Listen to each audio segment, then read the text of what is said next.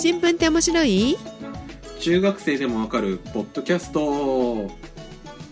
の番組は最近気になった話題についてゆるくおしゃべりする番組です。お届けするのは解剖医ジョン・ハンターの話が面白かったカエラと86にハマっているジェシカです。おはようございます。久しぶりですね、2人で。もともとっていう言い方もおかしいですけど、しばらくこの2人でやってたけど最近がちょっとイレギュラーだったっていうことですよね。うん、確かにね、うんうん、まあ、元の形じゃないよね。第2期の形だよね、これってね。ああ、まあ確かにね、その期で言うと第2期っていう言い方はできますよね。うん、第2期長かったけど第2期長かったですね。なんかその1期より長い感じしましたよね、多分ね。2クールぐらいやってますよね、1期が1クールだとしたらね。そうでも今まあ3クール目に入り、カエラくんとさくらさんみたいな感じになって、うん、いい感じって思ってるんだけど、うん、どうよえ、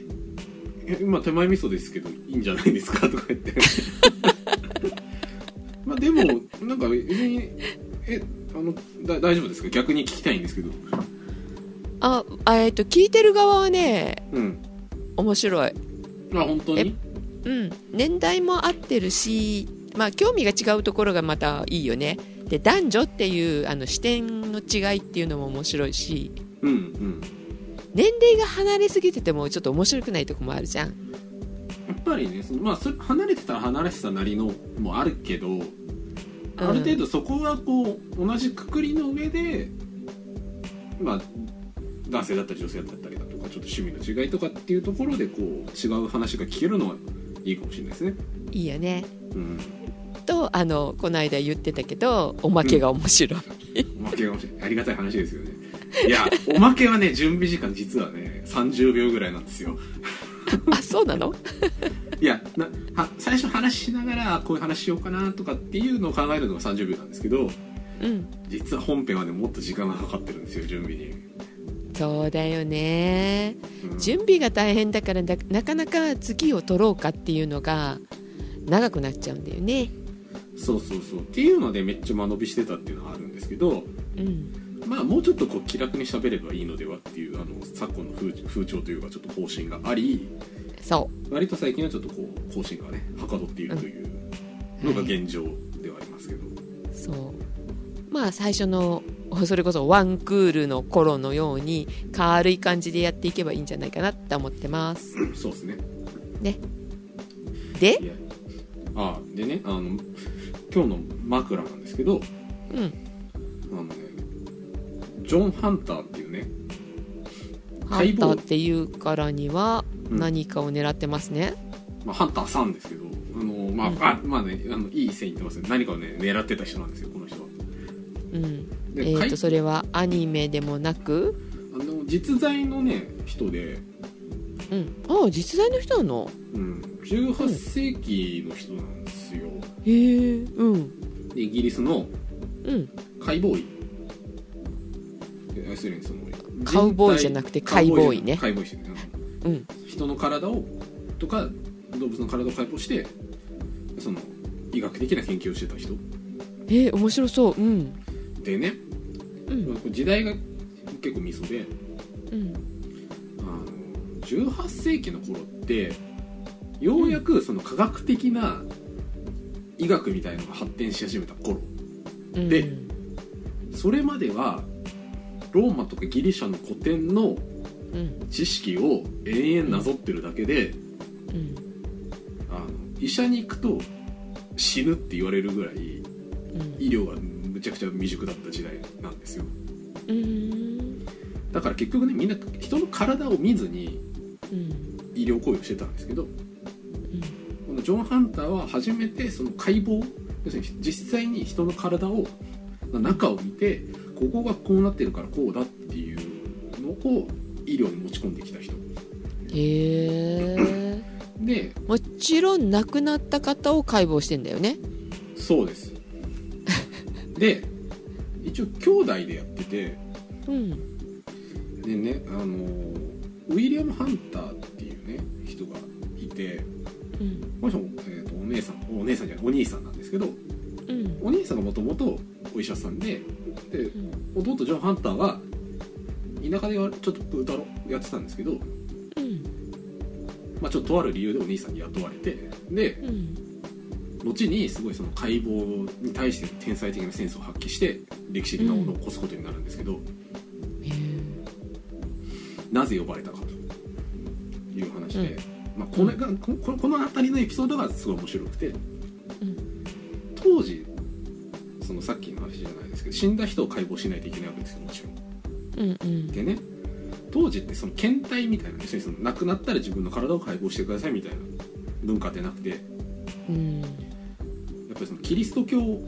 信仰してる人が非常に多いので、うん、死後の体は復活するために取っときたいから傷つけないでくれと。ああ、土葬されちゃってる。そうです、そのまま埋めてほしいと、ね、うん、バラバラにするなんて持ってるのかだと、うん、いう中で、うん、処刑された人の遺体は解剖してもいいというルールあったんですけど、なるほど。おで、なんかね、その処刑はもちろんその当時の貴重な娯楽の一つなので公開処刑になるらしいんですね、うん、あの公主刑で、うんうんうん、で処刑が終わった後にその遺族とその 解剖したい人たちがその、うん、死体の取り合いをしたりっていうんですね、うん、ことをしたんですけど、やっぱそれじゃ足りないとか、あとね、このジョン・ハンターがね、その歴史に名を残したので有名なのがね、うん、あの妊娠中の人の解剖を初めてしたと、うんうん、でちゃんと記録を残してるんですけど、うん、その人も処刑されてる人？いや、それがね、妊婦は処刑できないっていう法律があって、うん、じゃあどうしたのって話なんですよだよね、うん、でだからそのために墓荒らしとかするんですよね。ん？墓荒らし。だからお墓を掘り起こして遺体を取ってきたりとか、はいはい、まあ、もちろんその処刑される人って、まあ、当時はね結構微罪でもすぐ死刑になったらしいんで、ある程度のまあ遺体の数はあったらしいんですけど、とはいえみんな解剖しないから奪い合いにもなるし、うまく遺体確保できなかったりともあるので、うん、その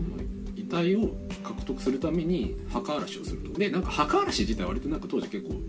ポピュラーにあったらしいんですけど、うん、その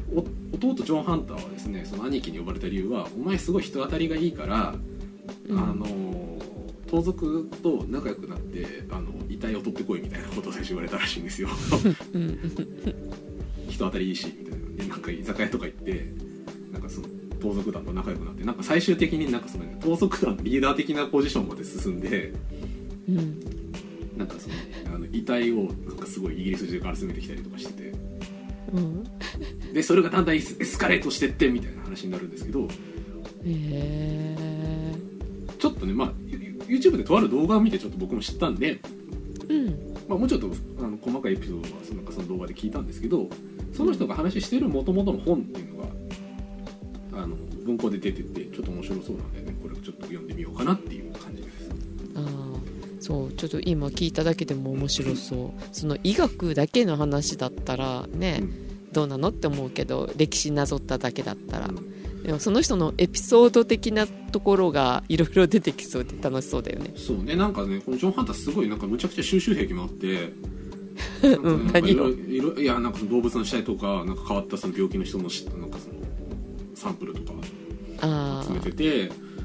ただその実験医学の父とか近代外科学の開祖とかっていう風に呼ばれてて、うん、で結局まあその盗賊団支持していく中でかなりその非合法的なことにも手を出していくんですけど、後に、うんうん、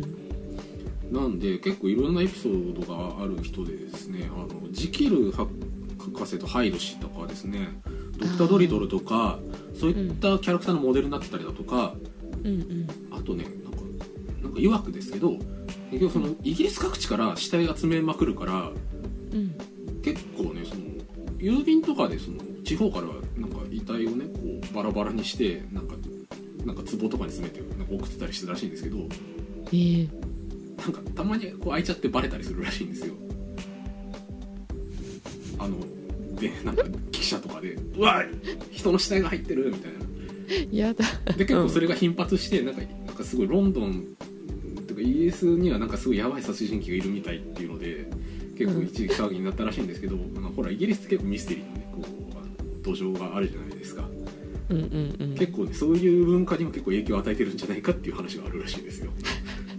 そうだろう、うん、とにかくむちゃくちゃな人でした。なんか話を聞いたらへ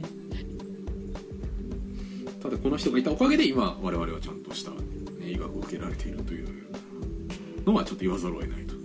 確かにね、うんまあ、そういう変な人がいたからこそっていうのはありますよね。そうそうそうっていうね、まあ、ちょっと本を読みたいなっていうまあ話なんですようんうんうん、うん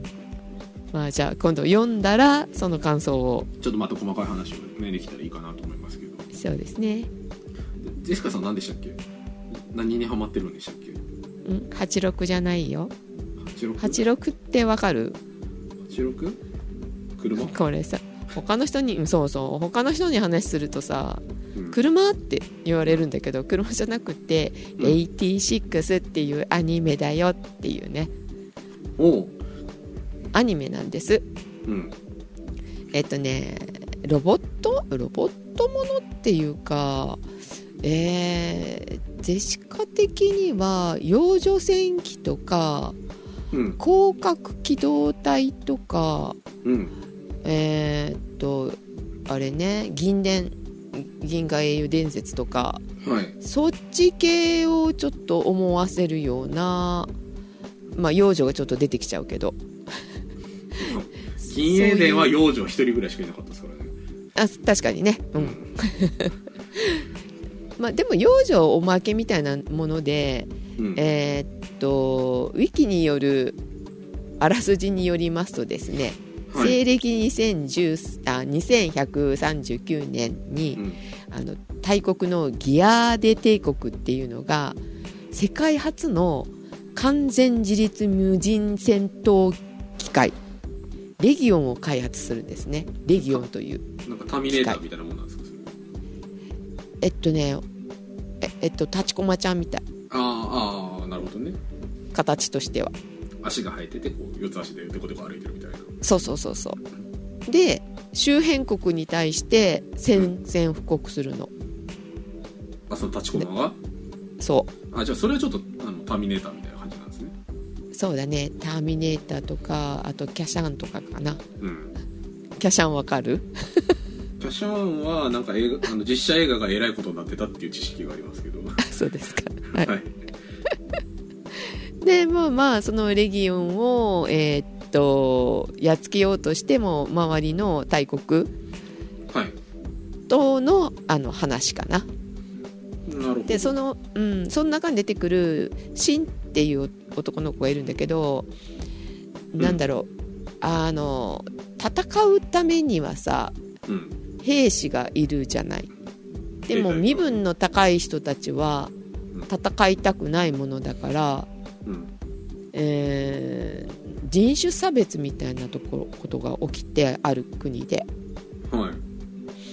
い、で共和国なんだけどでそこの中でね、うん人種差別で、まあ、顔は日本人だよね、うん、シン君は、うんでその子たちは、金髪の人たちは、いい身分の人たち司令官とかでそういう人たちの地区があってその周りには86地区っていう86ですよ。だからそれがあなるほどそこに追いやられてた人たちが戦争に行くっていう話なの。おなるほど。じゃあその主人公はその下っ端の兵隊なんですよ。そうそうそう兵隊とも人間とも思われてない豚って言われてる。あ豚犬かな犬だったか豚だったか忘れちゃった結構なんかだから動物だとまあでもそのまあ使い捨ててなんぼみたいなねそういう感じなわけですね。そうそうで、まあ、司令官は白人よね金髪白人の人たちあ金髪って金髪かなうんでその司令官が、まあ、彼らも人間だわっていう教育を受けてお父さんがすごいいい人だったから、うん、そういう人が出てくるんだけどさ、うんはいはい、でまあそういうなんかちょっとなんか恋愛ちょっとチックなやつかなって最初思ったから1話か2話かで全然見なかったんだけどさ、うん、なんだか知らないけど2クール目ぐらいになった時に、CM 見たら面白そうだったの。あれなんだこれって、あなんかちょっと見たけどどうだろうって思ってもう一回見直したらめっちゃハマりまくりまして、なんか話変わったぞということで見たら結構いい感じになってたんですよね。そうそうそう、中身なんだこれ、立ちこまちゃんみたいやし、立ちこまちゃんみたいなのも出てくるけどなんか悪そうなやつも出てきて、その悪そうなやつには AI が組み込まれてるのかなと思ってたら、うん、人間の魂っていうか人間が死にかけた時の、うん脳みそを取り出して取り込んでいくっていう AI たちが。ロボコップみたいな話なんですかそこはそうね、でも人型じゃないから、まあ、ロボコップもそこがまたちょっとなんかテコテコ歩いてなんか2本足かなんか、いやほら人型じゃないやつに組み込んでたりもしてましたけど、まあでもそういうシステムなんですね。あ、そういう感じです。なるほどね。はい、それがもうちょっと延々と続いてくるんですけど、うん、でもそれがねなんかねかっこよくてさ、はい、でそれに出てくるジャガーノートとかいう戦車っぽいのに乗るんだけどさ、はい、シンくんがね、はい、あシンが乗ってるそのジャガーノートかっこいいなって、プラモ出てんのみたいな感じでプラモを買ったんですか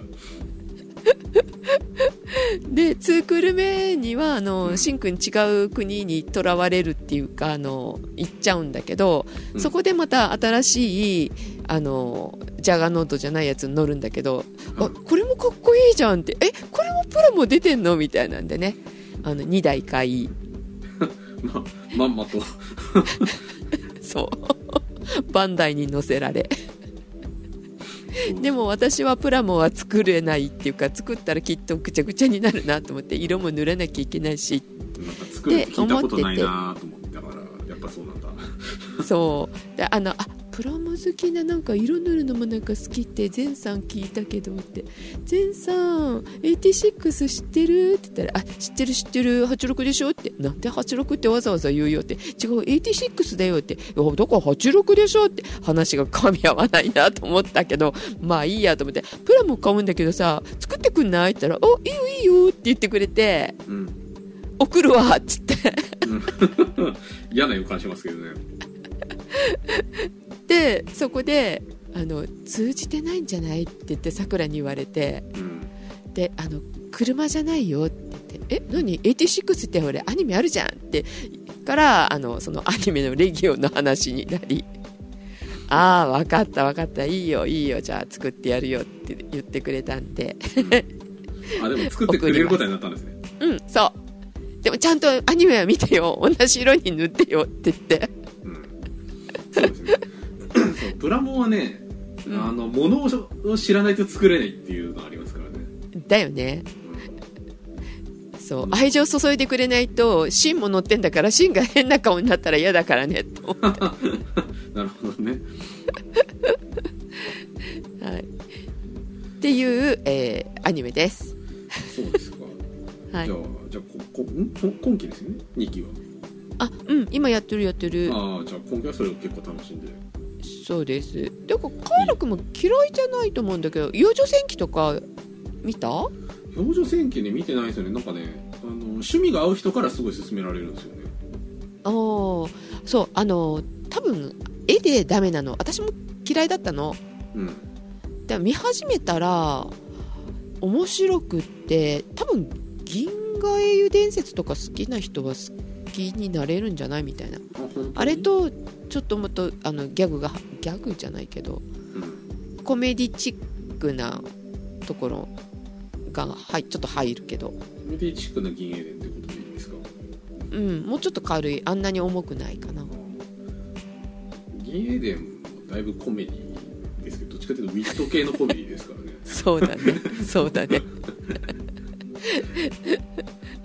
あんまりこうなんかハハハみたいな感じで見れないやつだから、じゃあもうちょっと軽めの雰囲気ではあるってことですね。そう、うん、ハハハってなれる。なるほ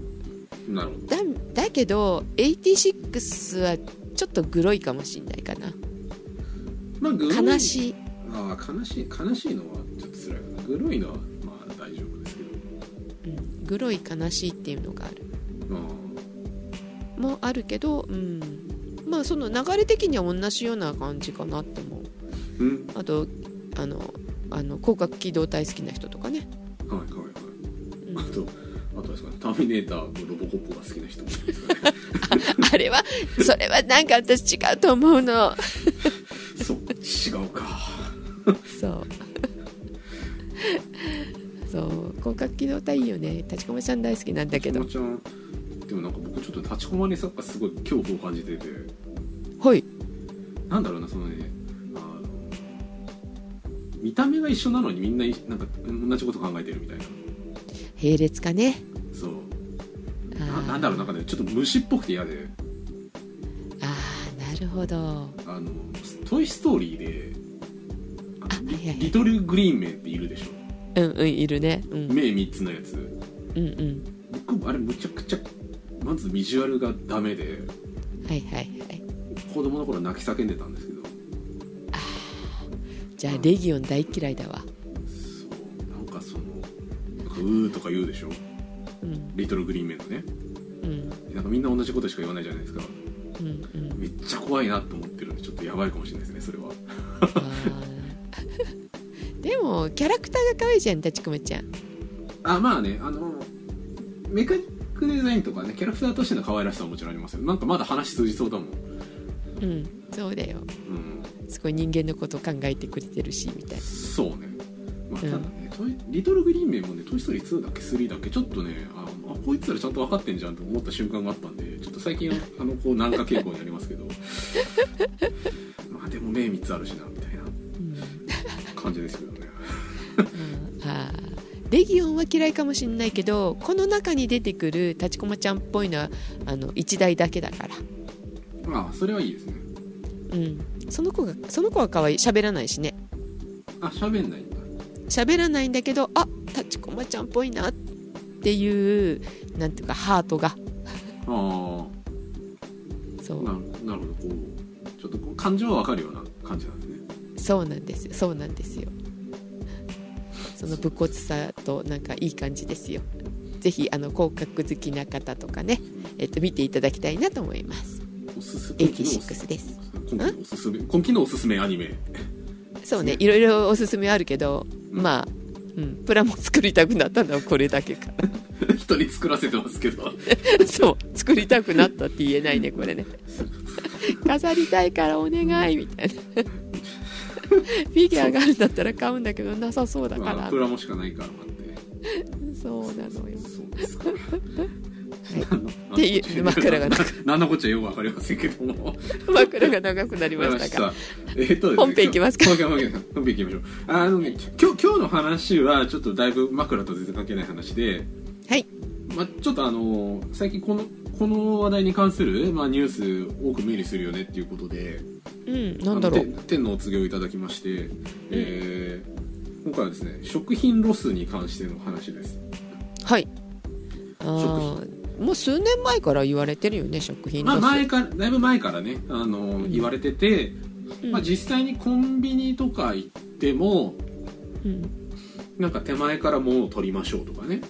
うん、そういうの見かけるようになったりなんかしてますけども、で賞味期限が切れそうなやつはなんかどっかに寄付する子ども食堂とかさ、そうそうそうとか、ね、フードバンクとかにね、要するにその期限切れ間近でちょっと一般の流通だとその売るのが難しいようなものを集めて、まあ、食べ物困ってる人たちにこう配るような、うん、団体にこう寄付したりとかね、そういうのあるんですけど、そのくらいの知識は、まあ、皆さんもあるかなみたいな感じだけど。だけど一応今回は、まあ、そもそも食品ロスとはみたいな話とか、うん、じゃあ一体どれぐらいそのロスしてるのとか、ああ、そうだね、うん、あとはそのなんかここら辺が問題だからこういう風にしようみたいな話がありますとか、うん、あと実際にまあこうニュースで最近こんなのを目にしましたよみたいな、そんな話をね、うん、しようと思ってるんですけど、はい、まずね、食品ロスとはって話ですよ。うん、で一応まあ定義があって、はい、本来は食べられる食品が何かしらの理由で消費されないまま廃棄されたもの、うん、賞味期限ですね。賞味期限切れちゃいました、売れ残っちゃいました、うん、とか、うん買ってきたけど腐ったから捨てたとかね、うんうん、あるなありますよね、うん、であとねもうちょっとこう広い範囲でなんかその食料廃棄っていう概念もあって、はい、なんか食料として消費されずに実際に廃棄されたものだから例えばなんかその、ねうん、先進国であるらしいんですけどうん、輸送環境が悪くて途中で腐って捨てたとかね。ああサプライチェーンの話ですかそれは。そうもうちょっと広だからその食料廃棄の中に食品ロスがあるみたいな関係性ですよね。で、まあ、主に先進国ではその食品ロスと呼ばれるような、方のものですね、うん、が結構問題になっていて、うん、ちなみにこう地球規模でいうとどれぐらいになってるかっていう話なんですが、うん国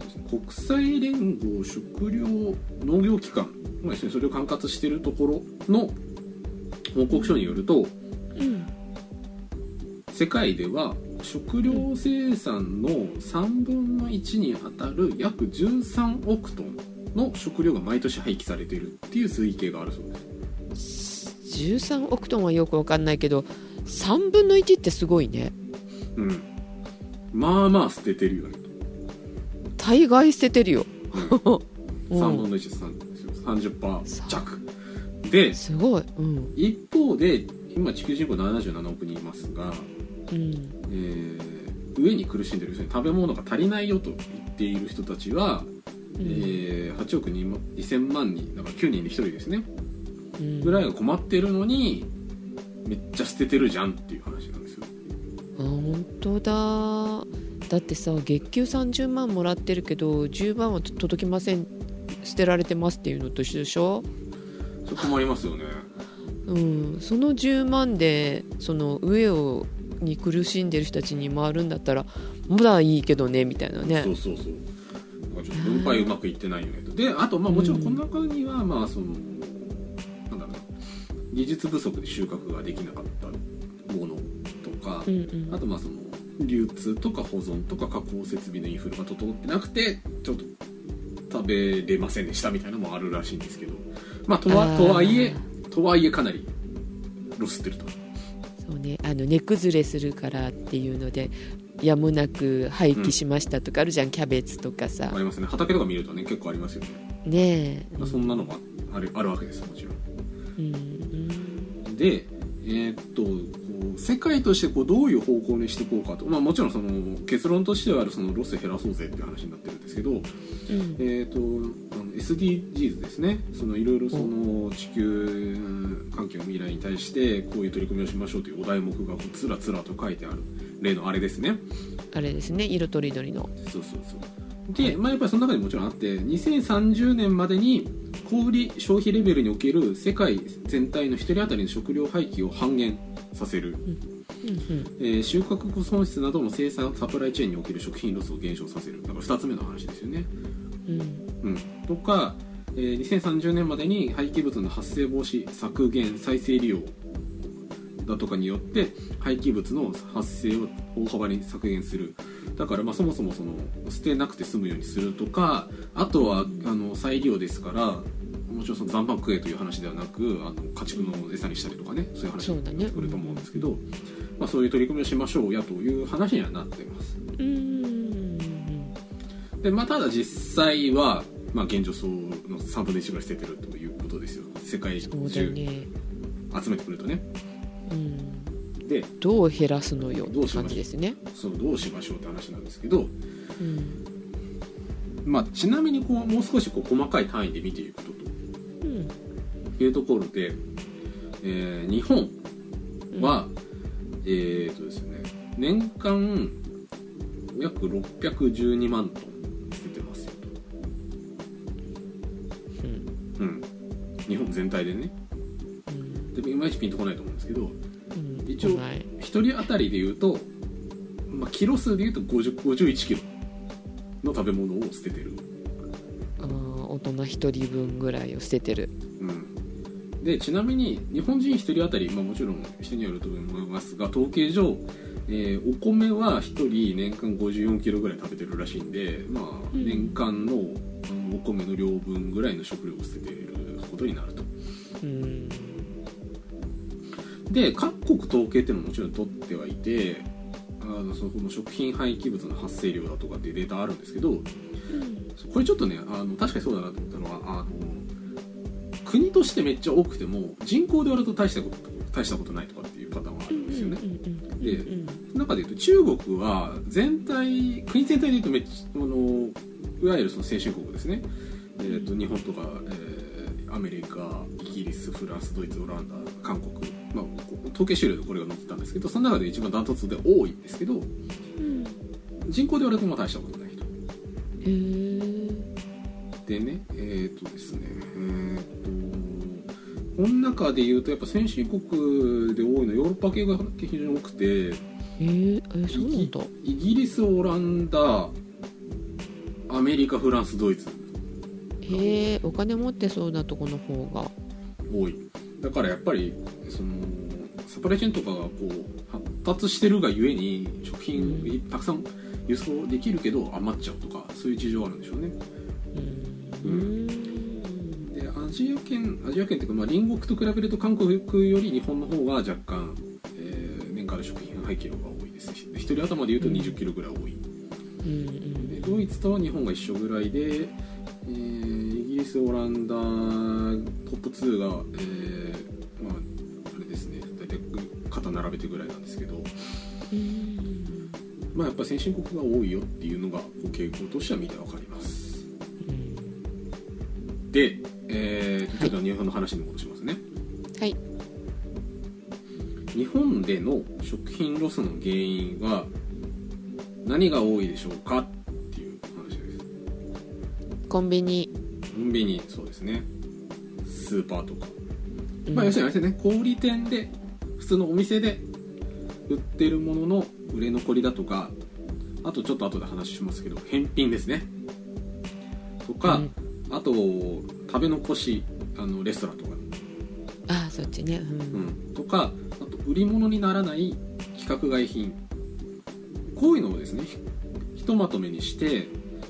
事業系ですね、まあ、そのお仕事に絡んでる、食品ロスっていう事業系食品ロスと言ったりするんですけど、がね、内訳としては、328万トン、で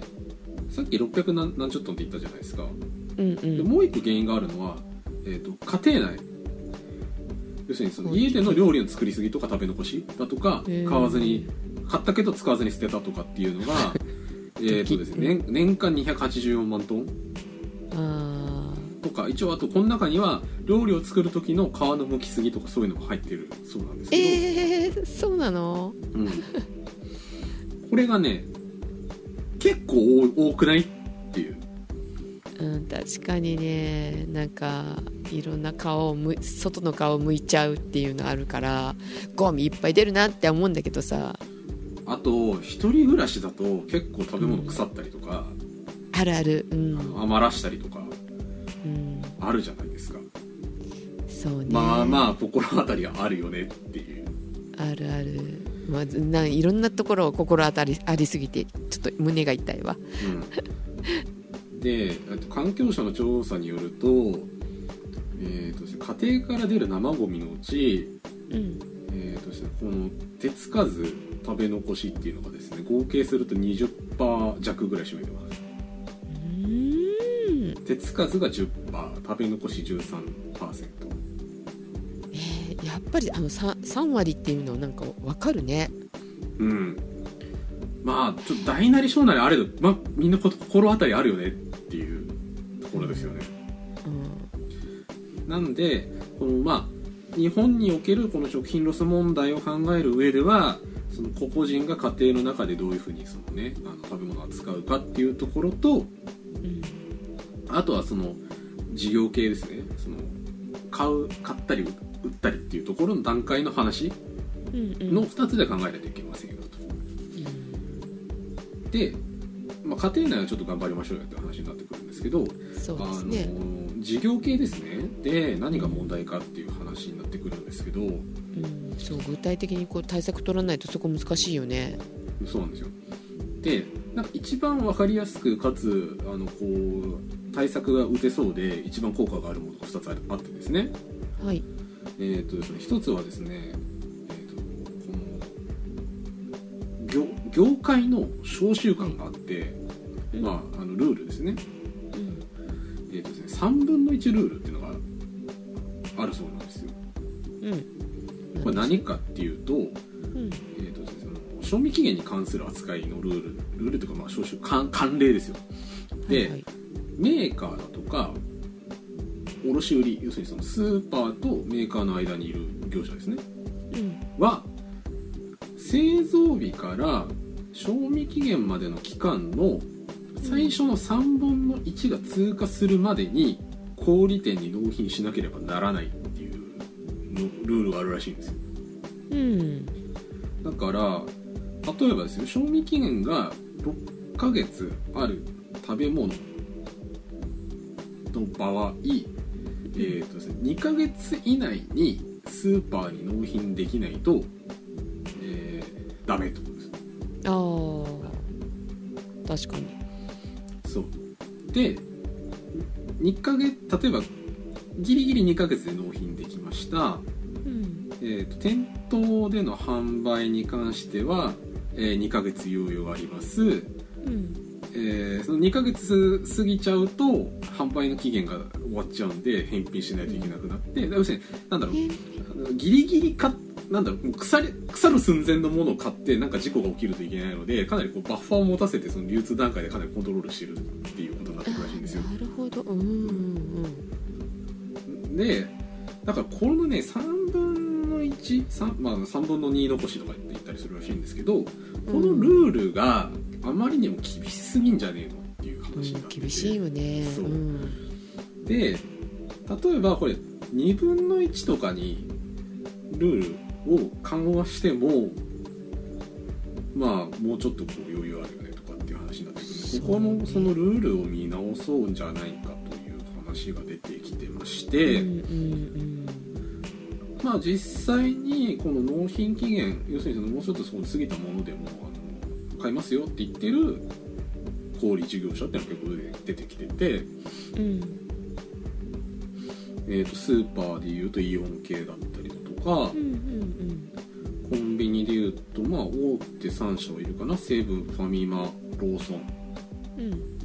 みんな大好きセイコーマート、ポプラ、ミニストップ等々ですね、あと生協とか、あと食品スーパーですね、まあ、大体こうなんか目につくようなところをやってますとか、ドラッグストアとか、まあ、そういったところがまあ名乗り出てたりしてます。へでいいと思いますね。そんなあまりにも厳しすぎるだったらそれね、実態に沿うようにしたらいいんじゃないっていう話です、うんうん、であともう一つね、まあ、これは確かにそうだなと思ったのが、賞味期限表示の書き方を変える。どういうふうに？現状ね、何年何月何日までって書いてあるのを、うん、何年何月にしましょう。ああ、確かに確かに、うん、1日ぐらいじゃ変わんない。1日どころか10日がね、そこぐらいじゃ変わんないよねって思うもん。そうそう、だからこれやると、まあ、ざっくり30日ぐらいはバッファーができるので、もう少し伸びると、うん、うん、本当だ。で、この賞味期限表示の大くくり化に取り組んでいる、または予定している、製造事業者っていうのがやっぱり何社かあって、うん、まあ、大手の飲料メーカーですね、アサヒとか、あとはコカ・コーラとか、まあ、キリンとか、まあ、大体大手どころはいますね。あとお菓子屋さんでいうと、そうだな、なんかカルビーとか、うん、なんかデンロフとかそういうのもありますね。今保存とかがちゃんとされてるからさ。そうそう、だから昔のままやってるからね、厳しすぎんだよって話なんですけど。と思うよね。大丈夫じゃん。いやだって家でもさ、ちらっと箱の裏見てさ、まあいけっかとかで食って大丈夫なのかだからそれぐらいやるべきだろうっていう話なんですけど、まあ、ただ結構その味の素とかその結構大手どころでそういう取り組みをしようという話になってるようですね。で、あとですね、国側も結構キャンペーン売ってるんですけど、結構前、まあその最初の話じゃないですけど、結構以前からこの食品ロスの削減っていうのはこう国としても取り組んでたんだなっていうのが一個あってですね、うん、なんとですね、食品ロス削減国民運動のためのロゴマークっていうのがいて、へー、知らない、何何それ、なんか、ね、ロスのっていうなんか、ね、ゆるキャラじゃないんですけど、まあ、アイコンそんなのがあるの？なんとね、その公募で決定したらしいんですけど、決定したのがね、平成25年12月っていうので、まあ前からいたんだっていう。古っ。そうなんだ。で、性別は男、食品ロスをなくすのっていう意味から命名。で、なんていうのかな、なんかね、泣いてる顔と笑ってる顔のバージョンが2つあって。あ、今見た。真ん中に日の丸があって、上に目が2つついてて、下に何ていうんですかね、こう黒い線が2本引いてあって、口ね、なるほど。そう、泣いてると棒が平らになってて、笑ってると棒がこうちょっとニコちゃんみたいになってて、目の方も笑ってたり泣いてたりっていう。っ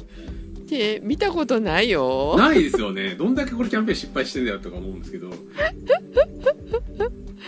いや、ちょっと調べたいね。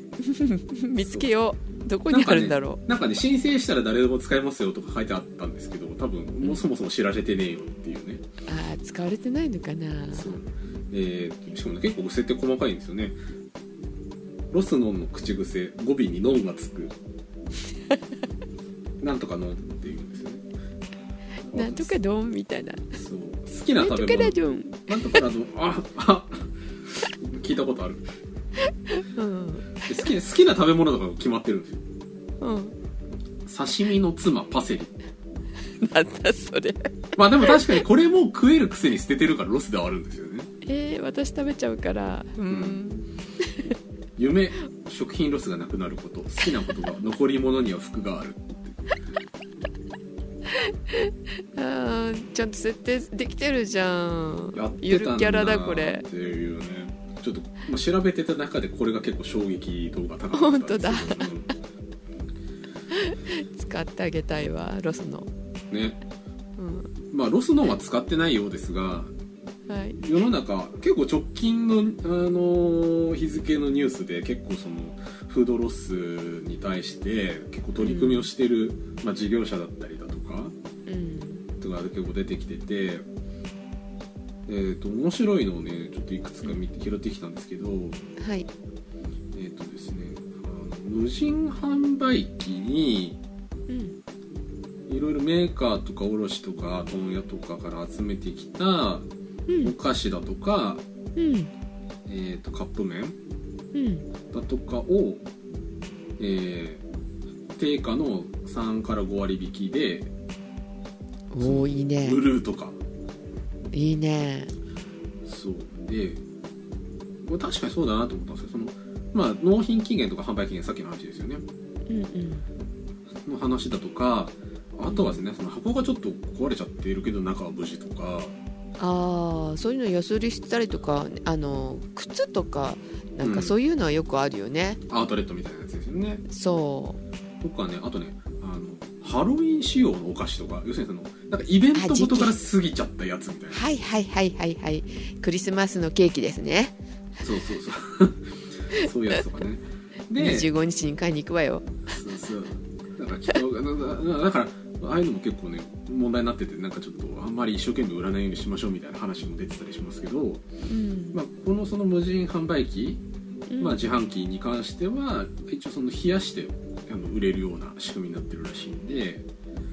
まあ、なんかそういうものに売れたりしたりだとか、うん、あとね、面白かったのが、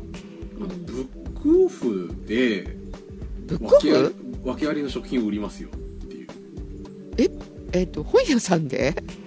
うん、まあ、ちょっと実験的に計16店舗って言ってるんで、ちょっとあんまり店舗数ないようですけど、うん、その賞味期限が近い訳ありの加工食品、まあ、さっきと同じような事情ですけどを売りますと、うん、うん、まあ確かにその中古品じゃないけどそういうのを売ってるからなってちょっと思いましたけど、あと、まあ、ついでに買えるよね。確かにそうそうそう、なんかまあ本買ってなんかちょっとお菓子でも買って帰ろうかなみたいな、そういうのにちょっとハマったりする、そしたらあら安いじゃんって、ブックオフだからもともと安いものを売ってるから、そうね、イメージ的にはいいよね、悪くならないよね。そうそうそう、取り扱い品目はお菓子、飲料、加工食品、カップ麺、調味料、缶詰、未開封の食玩、そういったものが、はいはいはい、買いやすい生鮮食料品以外ね。ブックオフでちょっと生物買う自信ないなと思いましたけど、まあ、これならねちょうどいいよねっていう。100均でも時々あるのよ。だってなんでこれがっていう、私初めて出会ったのがカラカラ魚って知ってる？ああ、冬になると出現するやつ。そう、コンビニで多分 2,300 円すると思うんだけど、うん、100均で100円で売ってたの。え、なんでと思って10個ぐらい買ったんだけどさめっちゃ大好きじゃないですか。大好きだから100円嘘でしょみたいな。うまいっすけどね、あれね。そう、多分だからあれも賞味期限なんかそういうやつなんでしょうね、からもらってきて売ったんだろうなっていう。だからどっかではちょこっとずつはやってたのかもしれないね。ブックオフやってんだ。へえ、覗いてみよう。なんかちょっともしかしたら運が良ければそういう店舗に当たるかもしれないです、ね。はい、あとね、面白かったのが、福袋感覚で、食品ロス対策をしましょうというので、ですね、まあ、いわゆるこれもサブスクリプションですね、定額制サービスなんですけど、一定間隔で、一定間隔というのは月1回もしくは2ヶ月に1回の間隔で、5000円払うとなんか来ますっていうあ、ちょっと面白いね。へー、そう、なんか一応スイーツを中心として食材なんかも入ってくるらしいんですけど、まあ、その食品ロスの都合に合わせてなんかこう詰め合わせて送ってくるような、そういう不定期便。あ、それいいな。そう、ちょっとこれも面白いなと思いましたね。近くのお店にやっぱりお菓子の工場があってさ、はいはいはい、バームクーヘン、ここら辺ではちょっと有名なバームクーヘンなんですけども、テレビとかでも紹介されるようなバームクーヘンなんですけど、でそれが工場でちょっと端っことか出ちゃうじゃん、切った時の、あれがめっちゃ安くで手に入るとかっていう直販所とかやっぱあるからね、地元にはあるよね、結構そういうところ、カステラ屋さんとかさ、ありますよね。ね、なんかそういうちょっと手に入らないようなお菓子とかスイーツ系がこれに入ってたら嬉しいよね。そうな、おみたいなね、ちょっとこれ嬉しいなみたいなのをちょっと毎月楽しみにできるというサービスだそうです、いいね。あとは最後、小売り、で、ドトールコーヒー。ドトール？ドトール喫茶店ですね。ほう。まあ、このフードロス削減を目的に消費期限が近い商品を最大3割引きで販売しますよと。ああ、美味しいお菓子っていうかあるよね、ドトールね。生ものっぽいのあるじゃないですか。あ、サンドイッチとかもあるよね。そうそうそう。ドトールとエクセルシオールカフェの一部店舗で、11月11日から始めます。してるんだ。あ、っていうかしてたのかな。これからやるのかな。あ、これからか。まあ11日だから一応まあ収録日より前の日付なんで。あ、覗いてみよう。そうなの。でですね。まあ、もともとなんかそのフードバンクに寄付したりなんていうのをやってたんですけど、まあ、店舗で安売りもしますよと、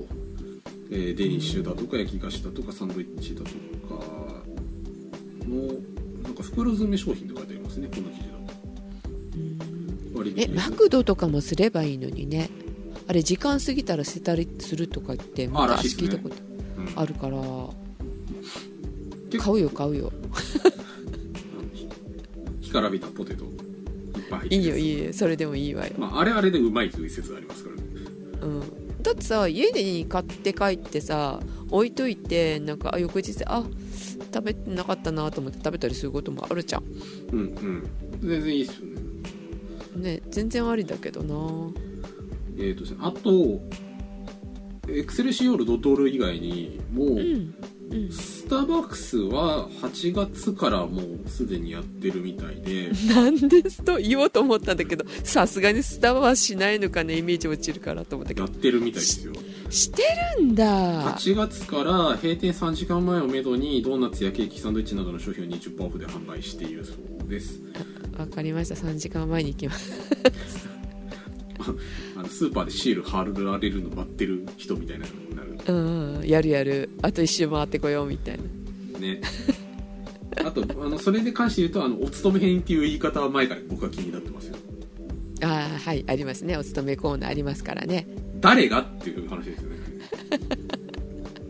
お勤めてんのはって。俺そうだね、どういう意味だろうね。俺確かスーパー、それでもこの目の前にあるお寿司がみたいな。なんかその確かにじゃあ何みたいな、その今までお勤めてなかったわけみたいな話になってくるじゃないですか。気になってますけど、まあいいや、まあみたいな感じで結構その小売各店ね、そういう対策っていうか取り組みをしてるみたいです。そうしてるぐらいなら本当ね、本当ですからね。うん、なんか最近なんか意識したことってあります？意識したことか。あ、でもなるべくはやっぱり買いだめをしなくなったかな。あ、都度なるべく買うようにするみたいな。うん、あとまあヤスリには弱いので、何パーセントオフっていうシール見たら、え、何がってやっぱり見ちゃう。ついそれは昔からちゃんと勤めてますね。まあ、それフードロス。そうですね。ねえ、カイラ君はどう？個人的にはね、まあなるべくその腐らないようにするとかってなりますけど、うん、本当に、うん、直近でやったのは昨日仕事で、はい、お弁当が1個余ったんですよ。うん、2個食べたっていう。それはどうよ。まあフードロスにはね勤めましたわね。そうですよ、それをそのまま置いてたら捨てられちゃうわけですから。そうですね、うん、一応同意を得て2個いただきました。まあ食べれるもんだったらね、はい、もうちょっと残ってんだから食べなさいよって家庭では結構ある話じゃん。うん、これ食べちゃいなさいみたいなね、うん、それが食べなくなってきてるよね今は。太るからみたいなとかさ。そういやだからあとね、うん、あとインスタ やめてしまえって思う時があるけど。ああ、なんです、なんかその取るための食い物みたいな話ですか。そう、なんか番組で言ったかな、さくらから聞いた話だったけど、うん、おじいちゃんおばあちゃんがやってるかき氷屋さんでさ、うん、で一生懸命作ってみんな並んで買うわけよね、うん、でお嬢さん2人かがなんかがインスタ撮ってイエーイって撮って、その後、うん、もう食べずに置いてったってで、食べてくださいってせっかく作ったのに言ったら、って食べたくはないからって写真撮りたいだけだからって言ったって。それはなかなか新しいですね。うん、いやでもいや道徳的にはダメだし、もうフードロス的にはもう許すまじですよね、それも。そう人間的に何をお前らって思うよね、う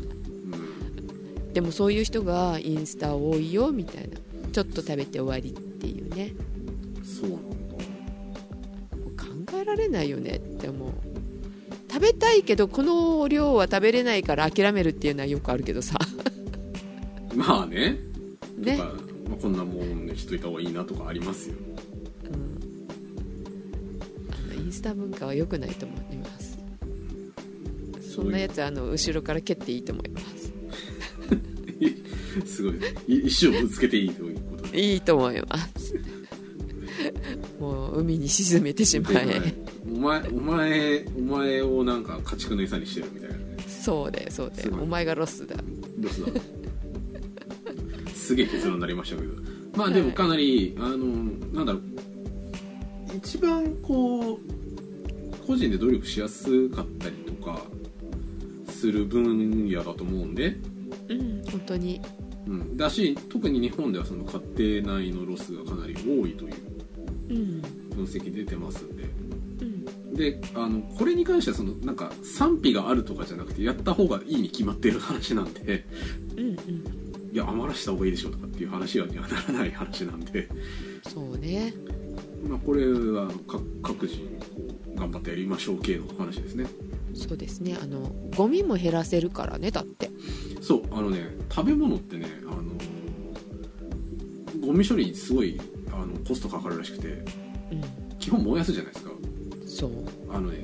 濡れてるとね燃えないんでもっとその燃料を足さないといけないとか、あ火力か、そうっていうのでCO2 の排出量が増えたりっていうのもあるらしいですよ。なるほどね、うん、で火力強くすると釜が傷むからね、うん、補修するのにっていうか作り変えるのにまたお金かかるし、そうそうそう、税金取られるよ。そうですよ、いろいろ良くないね。悪循環ということで、うんまあ、皆さん美味しくご飯をね食べて無駄なく過ごしましょうというところですね。仕事帰りにちょっとドトールとか寄ってみて、ねうん、安くなってるのがあったら買ってあげましょう、うん、みんなおつとめ品に注目しようと、うん、おつとめ品大好きいいですよね、仕事帰りには注目してしまいますけど、そうですよ、はい、遅く帰る、ね、残業して帰る時のご褒美ですよ、これはご褒美ですよ、寿司かなみたいなそう定時に帰ってたらこんなものには合わないのよみたいなね、はい、そうそうそういう感じで皆様を、ね、ぜひ取り組みましょうというような、はいはい、話題でございました。はいということで、お届けしましたのはカエラとジェシカでした。それではまた次回いってらっしゃい。いってらっしゃい。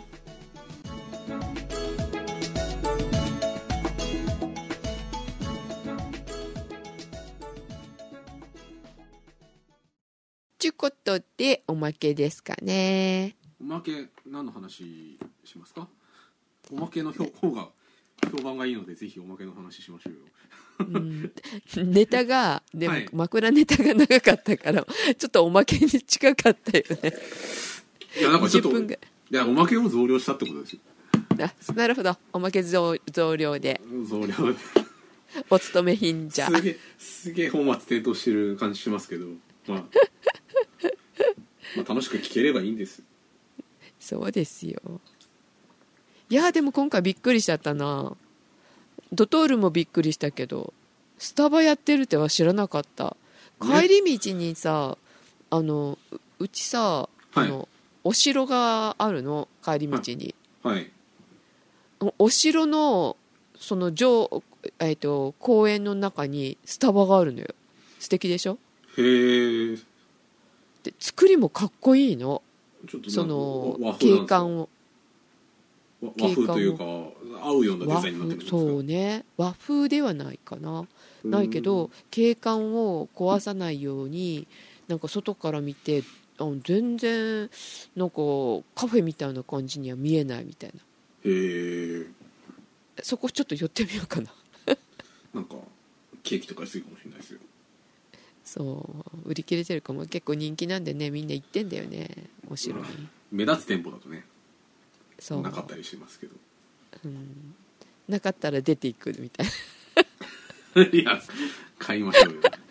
めちゃくちゃかっこ悪いじゃないですかそうスーパーじゃないんだからそうね、うん、まあコーヒー飲んでいいんじゃないかな、うんまあ、でもあそこねコーヒー飲むっていうよりさ、はい、なんでパフェ食べるみたいな感覚じゃない。コーヒーだけ飲み行くことある？最近は僕コーヒー飲みますね。あ、コーヒーだけ飲みに行きますか。スタバでしょ？スタバそう、うん、コーヒー飲むの。あ、そうか。学生の頃は結構そのフラペチーノとか飲んでましたけど、うんなんかコーヒー飲むな最近は。あ、まあ、会社の子たちはそうかな、カップ持って帰ってきてコーヒー飲んでるもんな、うんうん、私自分で入れるからかな入れて持ってってるからかもしれない。あ、コーヒーを、コーヒーは、うん、あ、まあそしたらあえて買わなくていいですよねうん、だからなのかもしれないね、美味しくない、いや私が入れた方が美味しいとかと思いながら、ね、飲んじゃうからなるほど。それよりなんかだからなんかパフェ感覚でこれとこれとこれ入れてみたいなのが好きかな、うん、はいはい、まあ確かにね、あれは自分で作れないからそうまあそれは置いといて、スイーツ系っていうかね、はい、そういうのをね目当てにちょっと行ってみたいですね。ね、うん、買うことはいいことですからそうですね、そうそうそうそうでもこんなん出てると知らなかった。3分の1ってすごいな。ねねえ、世の中うまく回らないもんだなと思いますよね。うん、びっくりです。ブックオフも最近行ってないからな。ついねネットで買っちゃうよね、本も中古の本も。ブックオフもネットで買っちゃう。欲しい本が明確にあればね探す手間が省けるから、そっちの方がいいですよね。うん。あとメルカリ使ったりとかしちゃうよね。ああ、ヤフオクとかね。そうそうそう。私ずっと3体って知ってる？ SF の3体3つの体って書くんだけど。あ、いやそれ知らないですね。あ、そっか。3体、数年前から3体っていう本が、中国の人が書いてるやつなんだけど、うん、なんか、まあ、読んでみたい SF だみたいなんですごい人気出てたの、うん、でもハード本しか出てなくってさ、ハード本って2000ぐらいするじゃん。高いしかさばるし。そうで5巻だあるから、うん、どうなんかなと思ってて、うん、でも結構IT 系のポッドキャスト聞いてると3体読んでる人結構いるのよ。流行ってるんですね。うん、あ、その系の人たちがちょっと惹かれるやつなら読んで面白いかもしれないなって。でも難しくて途中でなんかなかなか先に進まないとかって言ってるから余計に読みたくて、うん、であればそうでもう正規で買いたくないしと思って、この間やっとペイペイフリーマーだったかなで落としましたけどね。綺麗なやつ落とした、うん、よかったですね、うん、半分ぐらいで買えたんでなかなか値崩れしなかったから、うん、5冊で8000円高いだろうって思いながらね。まあでもしょうがない、欲しいものは、うん、お金を出さないと、うん、いやだから買えなかったの、ずっと買えなかったの。8000円じゃ絶対買わないと思ってて。ああそうですね、うん、そうブックオフでも高かったから、それがなぜかなんかちょっと安くなって、うん、あよし今だと思って、うん、変なやつかと思ったら綺麗だったしね。まあそれは当たりですね。うんそうですか。読書の秋でもございますし、もう急に冬になったけどそうね、間がないですね季節のね。カエル君も読まないといけないし、ハンタージョン・ハンターね、うん、ちょっとまあ文庫でちょうどいい分量だと思いますけど、うん、文庫本なんだね。文庫本がいいよね持ち運びがそうそうそう、重いししまいないし、そう会社に持っていくのが昼読もうと持っていくのがかさばるからな。重たいんです。しかも昼休み取れずに持って帰る時の悲しさ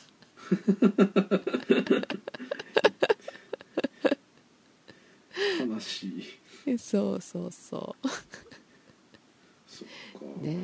そんな感じでございますが。そうですか。寒くなりましたよ本当に。寒くなりましたね。はい。で寒くなったので面白いものを今回また私買ったので、うんうん、打っていくかな。お。最近飛ばしてるウーテク。そうここ何年か欲しくて、このシーズンこそってどっかで言ってると思うけど、うん、買うぞと思ってやっと買って、ついにいやこれを買うためには俺これいるじゃんあれいるじゃんそれいるじゃんって散財ちょっとしたっていうね、うんうん、今日揃ってって感じの、今日すごい機嫌がいい日なんですけど。もういいじゃないですか。一体何を買ったかはウーテクを聞くと分かるところですよね。ウーテクを聞いてね。あ、きっと欲しくなるわよ。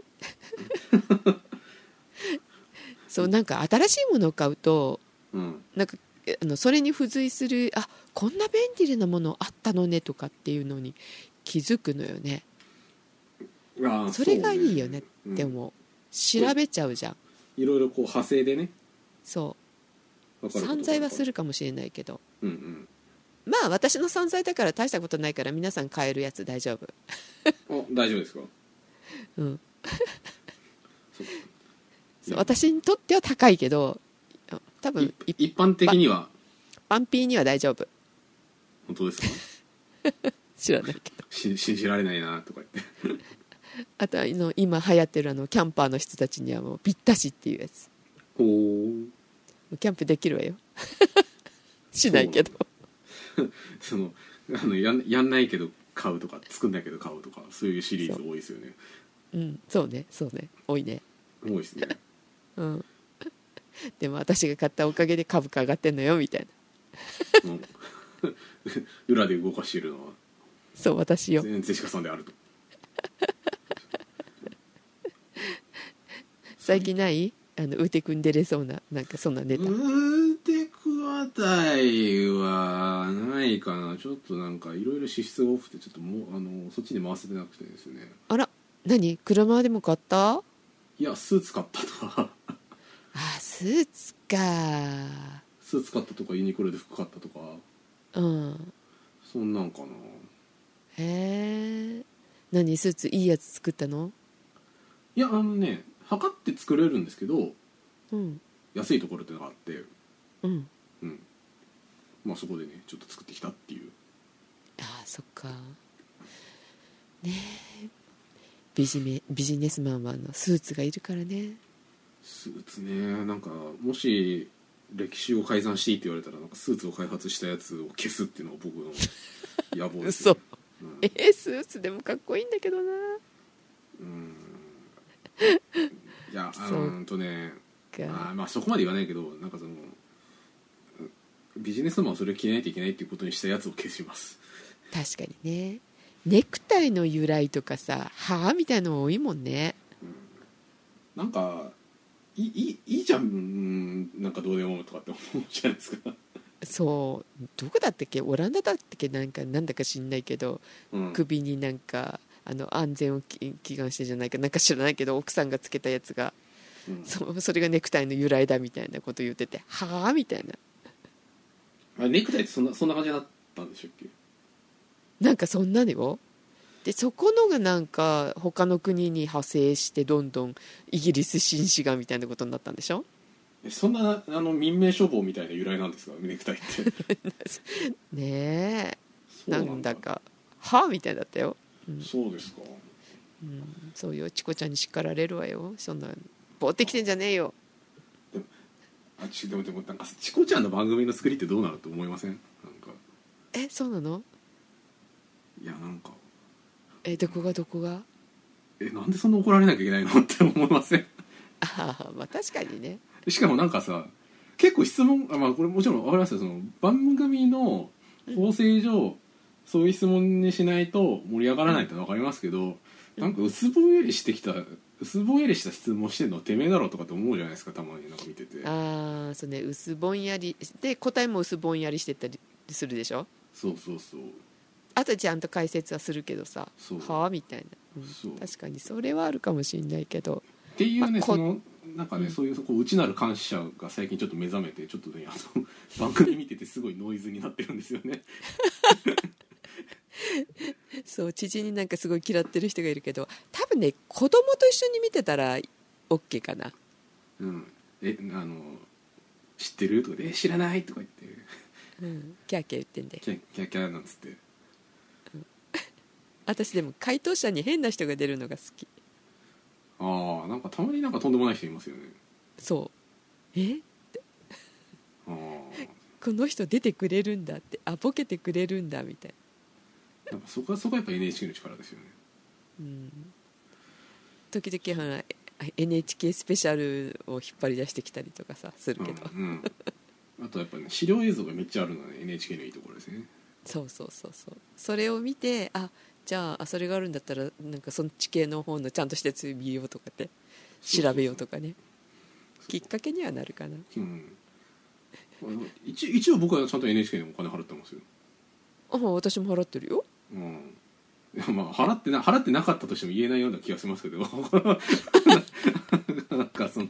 ポッドキャストで配信していいのかみたいな話になりますけど、でも僕はすごいあの NHK はお金を払った方がいいなと思って払ってますよそう、あのやっぱりいろいろ研究してるからね、すごいよね。 NHK スペシャルとかたまにすげえホームラン打ってくるし、そうまああとは何年に一度かすごい個人的にすごい面白い大河とかを作ってくれたりするんで、あドラマ系はちょっと最近あんまり期待して見たのが面白くなかったからうんどうかなって思うけど、あの魔改造の夜はもう面白かったですしね、スゴ技とかね、ああいう結構ハードな番組とかやってるしね。あスゴ技も終わっちゃったか、ね、うんですけど、あの BS でやってるやつもね面白いのやってますしね、うんそう最近ちょっとあれだけどあのブラタモリ、うん、あの昔から見てましたからね。ああブラタモリ、ね、あれのおかげで私あのあれ乗りましたよの上が空いてあるの2階建てバス乗りに行ったよ。あそうなんですかと東京で見るけどさこんなおのぼりさんとかで外国人しか乗らんじゃんって思ってたらさ、ブラタモリやってめっちゃ面白そうやったからさ、うんあの高架のギリギリのとこ走ってくねあれ知ってる？あなんか見たことありますけどそれこそ僕乗ったことないですけど、まあ、乗ったら乗ったら楽しそうだなと思いますよね。あのめっちゃ楽しいよ。橋とか楽しそうですよね。楽しかったですよね。いいそうあのこの視線からあの銀座見ないからあーっていうことに気づくとかね。そうなんですね、バスって結構そういうのあるし特に上空いてたりするとかねなんか楽しいですよ ね、 きっとね。そう皇居前のところとかさ走っててもわこんなの見えるじゃんって、だからカメラで撮ろうと思ったら自分の視線から撮れなくても、うん、腕上げたら撮れるじゃん。ああそうですね、こんなとこ撮れないよねっていう道走っていくから。そうか絶対普段見れない視点の写真撮れたりするわけですよね。そうめっちゃ楽しかった。いいっすね。あの NHK 様々だったあれだけど夏は乗っちゃダメ死ぬ、うん、日焼けしますよ。日焼けじゃないそれじゃない、暑くて死ぬ。あもう単純に冷房ないからだって。ああなるほど、炎天下それ日傘もさせない。それはちょっと命の危険を感じますね。そうだから氷水っていうか氷も買ったよね。まず氷買って冷たいのを入れながら飲んで、はいはいはい、あとあの冷却パックくれるんだけど、はい、すぐなくなるから、うん、それじゃ間に合わない。あ熱中症で死ぬあれ乗るなら秋冬春。冬は寒いから嫌かな。春秋難しいな、まあ、でも夏乗るんやったら冷たい飲み物持ってってもぬるくなるから、うん、あのコンビニに行って氷だけあるじゃん、あのコーヒーありますね、うん、あれを2つぐらい買って、うん、で飲み物別に持ってった方がいい。なるほどねぐらいな感じ過酷だなっ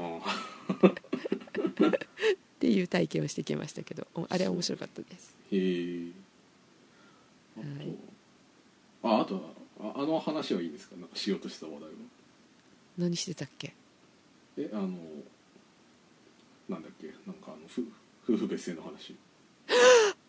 やだこれ大事な話じゃない。そうそうそうそうこの間さ、はい、カエラくんがさ、うん、カエラくんがというかさくらと一緒にさ選挙の話したじゃん。しましたね。選挙の話して岸田さん勝っちゃったっていうか自民勝っちゃったじゃん。勝っちゃったというか勝ちましたね、うんうん、勝っちゃってさそれの被害もしかして被るんじゃないのっていう記事を私見つけたのでちょっとカエラ君に私見るの嫌だからカエラ君に振ったっていうねそうそうそうこれあれですよね、産経新聞のなんていうんですか、寄稿みたいなやつなんですかかなかなっていうか分かってないんだけどネットでちょっと見かけたんでちょっと気になって夫婦別姓しない方がいいっていうか、うん、その岸田さんになったからきっとこの話はなくなるんじゃないかみたいなこと見て、うん、ちょっと待ってよと思ってその書いてるやつ見たらうん、うんまあ、そういうことですよそういうことですよどういうことですかカエラ君紹介をしてくれないですよいや一応ジェシカさんから元々の記事送ってもらったんですけど、うん筆者は青山学院大学の教授、うん、で元々はですねこれなんか分野はね会計とかね経済分析とかなんか経済畑の人らしいんですよ。あ、そうなんだね。うん。うん、でただなんか歴史に造詣が深いのと、うん、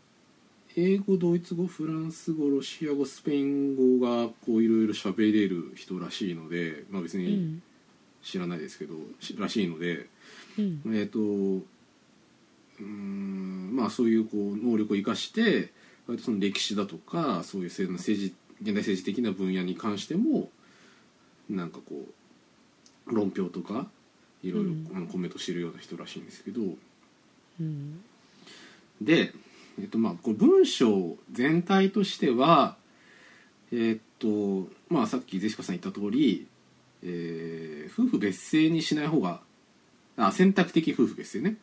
うん、にしない方がいいと夫婦同姓の方が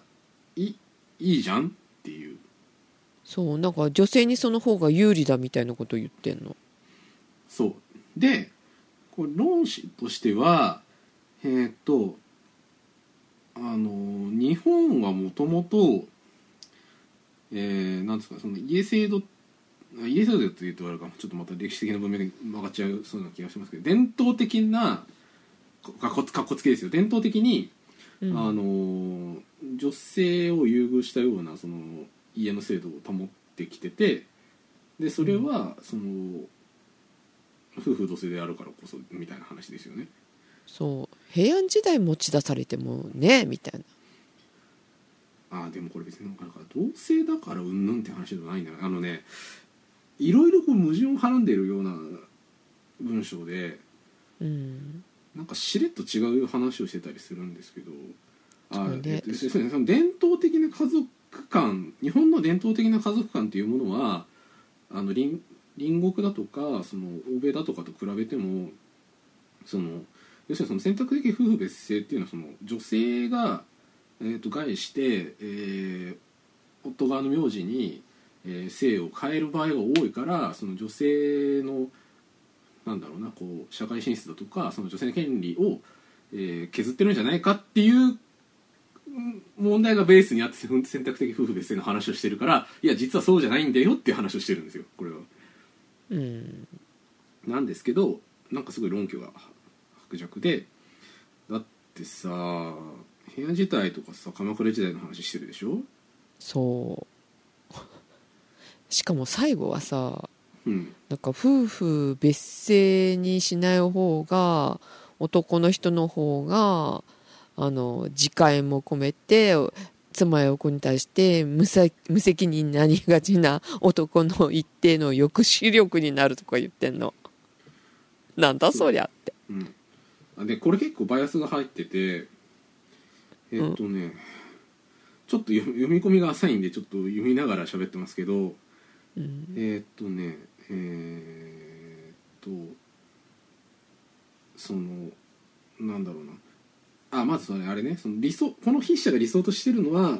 家計をまあ違うまあ伝統的な家族観っていうものが大事だよねって話で、うん、でまあ別姓になると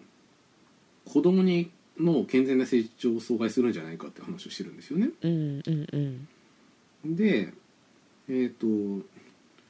離婚だとか虐待っていうのは子どもの成長にとって良くないよねと、まあそれはそうだと思うんですけど、うん、あ、そうそう、でその母子家庭の多くは夫と妻と子供の夫と妻による子供の遺棄に起因してるっていうことを言ってるんですよ。うんうん、で夫婦別姓論者が主張する協調的個人主義はこうした無責任の行動へのハードルを下げることになっていないだろうか。なるか。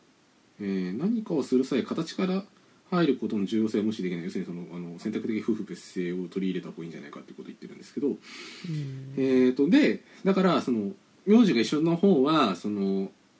まあ多分、言いたいこととしては同じ名字なんだからこううまくやっていこうみたいなこう意識が働くんじゃねえよって言ってるんですけど、そうなんですか本当にっていう話もありますし、あとね個人的にすごい気になったのが、はい、その選択的夫婦別姓を、言ってるけども、ですね、結婚しなきゃ別の名字名乗れるでしょっていう、ね、それあ、一番頭にきたのそれ。そう。で、その結局いろいろ選択的夫婦別姓にすることによっていろんなメリットがあるとかデメリットごめんなさいね強制的な夫婦同姓に対していろんなデメリットあるけど結婚しなければいいとか旧姓使用を広く認めることでこれはほぼ解消できますよねと。で別姓は人権の問題だとか人間の尊厳だとか大げさな主張があるけれどこうした議論は大事なことを忘れている。何が大事かというと、婚姻届を出さなければ別姓のままでいられるのだ。実際にそうしている人は多い。法的すなわち国家公認の別姓を求めるところに国家の介入をできるだけ抑えることを、旨とする本来の自由主義とは正反対なものとなってしまった今日のリベラルの国家主義、エタティズム的性格が現れているって言ってるんですけど、これ多分ね筆者はすごい経済畑の人なのでその国家のなんだろうな介入するとかしないとかっていうその軸で多分物事を考えてるんですけど、なるほど、でこれ最初に書いてある通りこれこういうつもりで書いてますよって言ってるのは、夫婦同姓論者も単に伝統を持ち出して反対するだけは革新的な別姓論者はもとより聞く耳を持つ中間層も説得することはできないと。だから、だから筆者も最終的にはその伝統的にその女性を優遇してるような文化だからいいでしょとか言ってるけど、とか言ってもその中間層要するにまあどっちにしようかなみたいな人が説得できないので、夫婦別姓に合理的視点から反駁してみたいと。要するに合理的っていうのはすごい経済的なベンサムとかねそういう話だと思うんですけど、なんかいやなんだろうな別姓にしてもあんま得しないですよって話をしたいらしいんですけど、なんかすごいざるなんですよね全体的に。そうね。で、まず言えるのはこれ最高裁の判決でも言ってましたけど、結婚することで得られる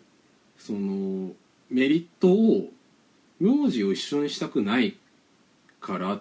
結婚しないって言っている人に対してそれを与えられないのは不平等ですよねって話ですよ。わかります？だから現実として、結婚している人と結婚してない人で実態は同じことしてるのに、名字を一緒にしたくないので我々は結婚しませんと言ってる人と結婚してる人で、法律的に優遇の差がついてることはおかしいんじゃないかって話ですよ。ですよね。これすごい当たり前の話だと思うんですけど、結婚してることによっていろいろそのなんか税制優遇とかあったりするじゃないですか。そうね。で、実態は一緒なのに名字を一緒に、しなきゃいけないから別々にするっていう判断をしてる人はもちろんいると思いますけど、要するにこれで言いたいことは別々の名字にすりゃいいっていうのは理由にならないって話ですよ。じゃあなんで同じことしてるのに待遇の差が生まれてるんですかって話になるじゃないですか。だからそれがその国家が介入してうんぬんかんぬんとかって話じゃないってことですよ。それこそ、その合理的におかしいって話ですよ。同じことしてるのに丸の数が違うってのはおかしいって話ですよこれ。とかね、いろいろなんか何言ってんだこいつとかっていうことを思う文章だなと個人的に思います。いやだから結局ねてめえがエモいだけだろっていう話ですよ。そうね。本当だよ。なんか今と本当に合ってない考え方っていうかさ。もう年代的にはさ、私は古い考え方をするべき年代だと思うんだけど、でも、合ってきてないでしょってすっごく思うから、価値観をアップデートするべきだと思いますよ。ねえ。だって王様とかいないでしょそこら辺に。そうだよまあちょっと一部例外的な人がいて、なんか結婚しようとするとすげえブーブー言われるとかっていうかわいそうな人たちいますけどいいや、話なくなるから、あれほっときゃいいじゃんって思いますけど、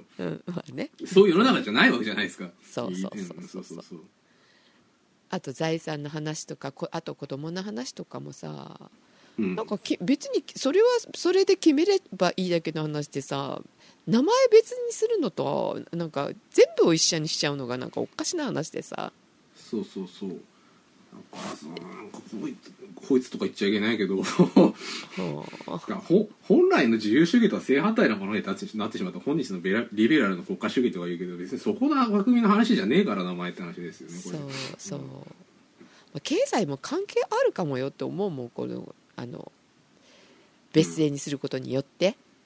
いや絶対不利益あると思いますよ。だからお前の好きなね、合理的な視点っていうと、多分全体 その幸福の相場は下がってますよ多分これは。そうなんだろうなと思いますよね。もういっそのこと名字なくしてしまえ昔のようにでもそういうこと言うとどっかの片山さつきさんが、NHK でファミリーヒストリーみたいな面白い番組が作れなくなるのは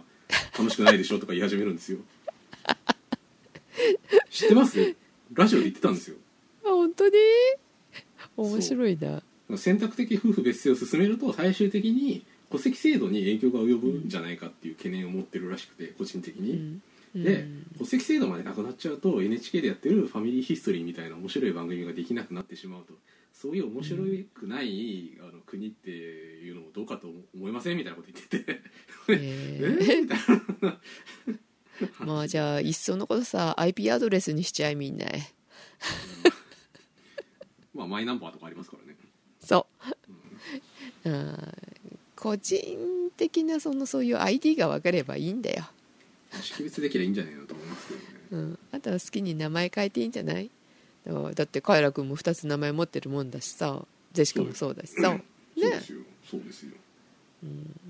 結婚したってジェシカはジェシカだよ、離婚したってジェシカはジェシカだよ、ねでそうですよ、いやそういうことじゃないですか。いろいろ公的にね保障しようとすると、なんか名乗るべき名前はなんかないといけないとか思いますけど、そうね、仕事してる上だとかね、ただ基本的に識別ができればいいと思ってるので、そうね、福祉的な社会福祉的なこととかそういうことだよね。財産とかね、ということでなんか、名前は出してなかったけど産経新聞に載ってる福井吉高さん のこ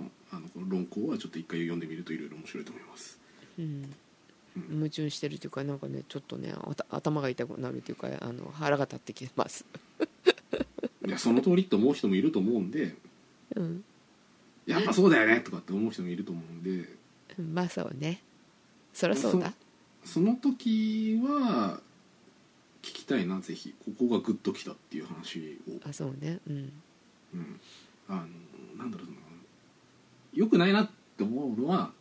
うん、自分の考え方とかけ離れた人の意見を聞いた時にんなわけねえだろって思ってそこで止まっちゃうんでキャーキャー、うん、はい、なるべく向こうの立場になって考えるっていうトレーニングを最近してるんですよ。お、偉いね、大人だね。そうなんですけど、うんうん、自分に引き出しがなさすぎて止まっちゃうことが多いんでうん、うん、これ読んでやっぱそうだよねと思った人はどういうふうに思ったのかっていう、これは意地悪とかじゃなくて純粋に聞きたいです。うんうんうんうん。自分と正反対の意見があることは非常に大事なので。そうね。で、私たまたまこれの中に書いてある、うん、昔の話の、その頃の、うん、女性の立場はっていうような話を聞いたばっかりだからさ、うん、これ見てなんかいやこれと違うよねって思ったりするからさ。この人浅くないって思ったのよね。だって歴史屋さんじゃないもんこの人。そうなのに引っ張り出してきてるからさ、うん、はあって